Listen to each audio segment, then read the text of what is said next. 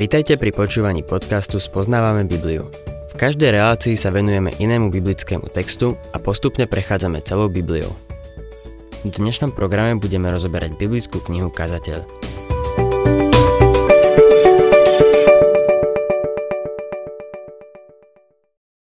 Milí poslucháči, v minulej relácii sme sa začali venovať štúdiu knihy Kazateľ a dostali sme sa po 7. verš. Vráťme sa kúsok späť a budem čítať od 5. verša. Slnko vychádza, slnko zapadá. Náhli sa na svoje miesto, tam, kde zasa výjde. Vietor veje na juh, obracia sa na sever, stále krúži a krúži. Vo svojich okruhoch sa vietor vracia. Všetky potoky tečú do mora, ale more sa nepreplní. Na miesto, kam potoky tečú, ta sa vracajú, aby tiekli znova. Toto je určite jeden z najpozorúhodnejších výrokov v písme. Vidíme, že Šalamún študoval vedu alebo prírodné zákony, čo je asi lepší výraz. Mal celkom dobré znalosti a je zaujímavé, že tieto pozorovania siahajú až do čias Šalamúna. Doktor Arthur Pearson to komentuje nasledovnými slovami. Niektoré z týchto písomných záznamov sú také úžasné, že je tu isté nebezpečenstvo chápať biblický text ako spoľahlivú správu o vedeckej skutočnosti. Je však zaiste zvláštne, že Šalamún používal jazyk, ktorý sa úplne zhoduje s objavmi ako vyparovanie a búrkové prúdenie. Niektorí vyjadrili odvážny názor, že je tu explicitne vyjadrená Redfieldova teória o búrkach. Bez toho, aby sme to tak chápali, si kladieme otázku, kto naučil Šalamúna používať výrazy, ktoré pohotovo pojímajú skutočnosti, že prúdenie vetrov, ktoré sa javí, ako by vôbec nepodliehalo zákonom a ako by bolo nepredvídateľné, sa riadi rovnakými zákonmi ako tie, ktoré riadia rast rastlín a že vyparovaním voda, ktorá padne na zem, neustále znova stúpa, takže sa more nikdy nepreplní.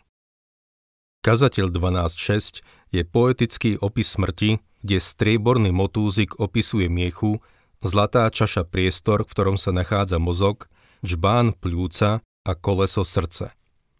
Bez toho, aby sme tvrdili, že Šalamún bol inšpirovaný, aby predpovedal krvný obeh, a to 26 storočí pred Harveyho objavom, nie je to pozoruhodné, že jazyk, ktorý používa, presne zodpovedá faktom, že koleso cez jednu trubicu pumpuje a druhou vypúšťa. To je koniec citátu. V prečítaných veršoch 5 až 7 je niekoľko veľmi zaujímavých výrokov. Slnko vychádza, slnko zapadá. V prírode existuje istá jednotvárnosť ale takisto sa dá na ňu spoľahnúť. Môžeme sa spoľahnúť na to, že slnko vyjde a že zapadne. Stále používame túto terminológiu, aj keď vieme, že vychádzanie a zapadanie slnka je spôsobené obehom Zeme. Stojíme na pevnej Zemi, no zdá sa nám, ako by slnko vychádzalo a zapadalo. Človek používa túto terminológiu už celé veky. To, čo je udivujúce, je tá presnosť a pravidelnosť, ktorou sa zjaví a zmizne. Riadi sa určitými zákonmi. Vietor veje na juh, obracia sa na sever. Dnes vieme, že vietor sa riadi istými pravidlami. Ani s našimi modernými prístrojmi ho nedokážeme dobre predpovedať, aby sme určili, aké bude počasie. Tu v Južnej Kalifornii, kde máme jednotvárne dobré počasie, sa v predpovedi počasia mília asi z polovice. Niekoľko rokov som to pozorne sledoval. Pán Ježiš povedal, Ján 3.8 Vietor veje kam chce. Počuješ jeho hlas, ale nevieš odkiaľ prichádza a kam ide. Nevieme povedať, odkiaľ prichádza a kam ide. Práve keď som si pripravoval toto štúdium kazateľa, sme mali dosť neobvyklé počasie – tu v Južnej Kalifornii nikdy neprší v júni, v júli alebo v auguste. Ale teraz sme mali búrky. Úplne lialo. Nevedel som tomu uveriť, že keď som minule išiel autom, musel som zapnúť stierače. V predpovedi počasia nám povedia, že je tam tlaková níž a hen tam tlaková výš. Je tam prúdenie vzduchu a vietor veje. Alebo ako to vyjadril Šalamún. Vietor veje na juh, obracia sa na sever. Na jednom mieste vietor veje na juh a na inom zase na sever. V Arizone mali dokonca záplavy v púšnych oblastiach. Všetko kvôli vetru. Keď fúka, riadi sa určitými zákonmi. Odkiaľ to Šalamún vedel? Nemal prístroje, aké máme dnes, ani podklady, na základe ktorých by dospel k týmto záverom. Ďalší výrok. Všetky potoky tečú do mora, ale more sa nepreplní. Šalamún tu potichu uvádza zákon o vodnom obehu, o zvýšení vlhkosti vo vzduchu. Potom sa zdvihne vietor, rozfúka tú vlhkosť na krajinu a zrážkami sa vyleje na zem. Celý tento proces sa riadi určitými danými zákonmi. Nič sa nedieje náhodou, aj keď si to možno myslíme. Spolu so štvrtým veršom tu máme štyri pozoruhodné výroky, týkajúce sa prírodných zákonov, ktoré nám dávajú zmysel a sedia s tým, čo dnes vieme. Porovnajte to s inými písomnými záznamami, ktoré pochádzajú z obdobia tisíc rokov pred Kristom. Na rozdiel o presnosti, ktorú vidíme v Božom slove, sa tam stretneme s milnými závermi a poverami. V 8. verši máme ďalšie pozoruhodné pozorovanie. Všetky veci unavujú, keď ich človek nedokáže slovami vystihnúť. Oko sa nenasíti pozeraním, ani ucho sa nenaplní počúvaním. V minulosti sa to nemuselo javiť ako pravda, ale s príchodom televízie je to zjavné. Niektorí ľudia pozerajú televízor celé hodiny, deň čo deň. Prečo? Lebo oko sa nenasíti pozeraním, ani ucho sa nenaplní počúvaním. Väčšina ľudí rada chodí na nové miesta a objavuje nové krásy. To je jedna z najkrajších vecí na živote. Žijeme v nádhernej krajine a v nádhernom svete. Človek nedokáže vyčerpať objavovanie vesmíru. Čím viac vie, tým viac vidí, že by sa mal dozvedieť viac. Čím viac vie, tým viac vidí, koľko sa toho ešte musí naučiť. Je to frustrujúce. Vesmír je príliš veľký na malého človeka. Avšak zo všetkých tvorov, pokiaľ vieme, jedine človek dokáže pochopiť vesmír. Keď pes zavíja na mesiac, nemyslím si, že vie vzdialenosť k mesiacu. A ani sa tým netrápi. Nemyslím si, že si uvedomuje, že žije v šírom vesmíre. Nazdávam sa, že psí svet je veľmi malý svet.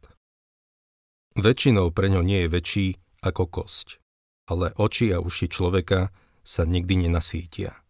Stále chce objavovať.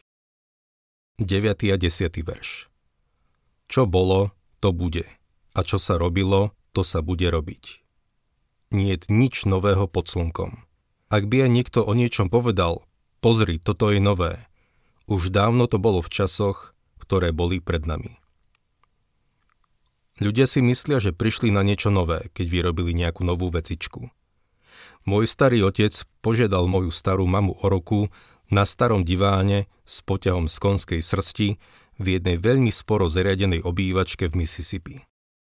Tam ju požiadal o ruku. Súhlasila a zobrali sa. Môj oco dvoril mojej matke vo vlaku. Stretol ju v osobnom vagóne. Konským záprahom cestovali do Tyleru v štáte Texas, kde sa vzali.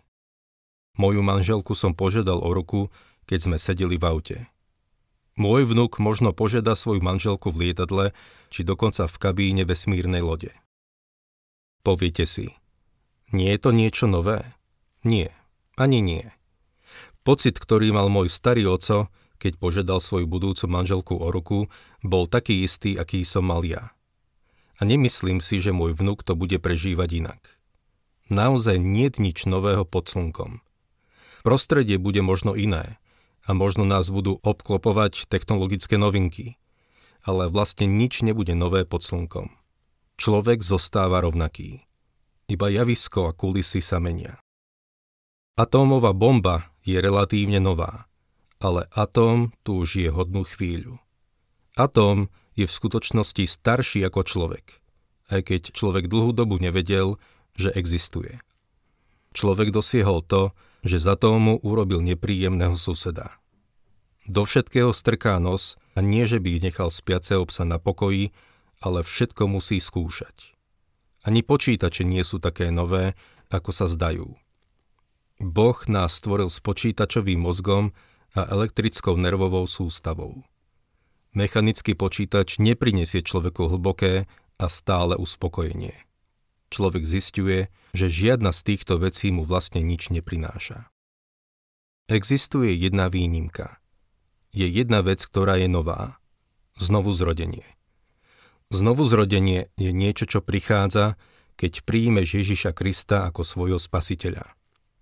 Milý poslucháč, to je asi jediná novinka, s ktorou sa v živote môžeš stretnúť. Čítajme ďalej 11. verš. Predošlé veci nezostanú v pamäti. Ani na to, čo príde, nebudú spomínať tí, čo budú žiť neskôr. Šalamún sa pokúsil nájsť uspokojenie v štúdiu vedy, ale dospel k tomuto záveru. Človek sa snaží byť dôležitý. Skúša všetko možné na svete, aby sa zachoval pred verejnosťou, ale netrvá dlho a odíde zo scény. Predošlé veci nezostanú v pamäti. Pamätáte si komikov, ktorí tu boli pred 50 rokmi? Pamätáte si populárnych športovcov spred 50 rokov? Viete mená politikov, ktorí tu boli pred 50 rokmi. Nemáme dlhú pamäť. Písmo hovorí, že náš čas tu na Zemi je ako príbeh, ktorý už nevieme prerozprávať. Toto je záver, ku ktorému dospel v tomto prvom experimente. Od 12. po 18. verš Šalamón hľadá uspokojenie v múdrosti a filozofii. Tu je ten experiment. Ja, kazateľ, som bol kráľom nad Izraelom v Jeruzaleme. Predsa vzal som si, že budem múdro hľadať a skúmať všetko, čo sa robí pod nebom. Ťažkú úlohu dal Boh ľudským synom, aby sa ňou umárali. Šalamún strávil veľa času štúdiom svetovej filozofie. Napriek tomu, že odvtedy ubehlo už 3000 rokov, človek nevie o filozofii a múdrosti o nič viac. V oblasti filozofie a múdrosti nenastal žiadny pokrok. Neprinášajú uspokojenie ľudskému srdcu. 14. verš Videl som všetky skutky, ktoré sa robia pod slnkom. A hľa, všetko je márnosť a honba za vetrom. Milý poslucháč, aj ty sám sa môžeš pustiť do tohto experimentu. Môžeš stráviť čas štúdium tejto témy a nie je to nič, iba strata času. Ľudia neustále prichádzajú s novými metódami, lebo zaoberať sa tými starými je strata času. Kladiem si otázku, či tie nové metódy nedopadnú rovnako. Musíme si uvedomiť, že človek nikdy nebude môcť spoznať Boha múdrosťou a filozofiou. Nikdy nespozná to, čo je dôležité. Boha môže spoznať jedine prostredníctvom zjavenia. Filozofia spravidla vedie človeka k pesimistickému pohľadu na život.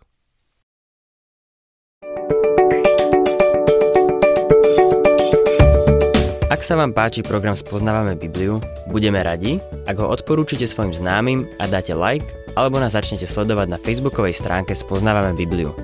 A ak vás niečo oslovilo alebo zaujalo, napíšte nám cez Facebook alebo na adresu spoznávame.bibliu zavinač gmail.com.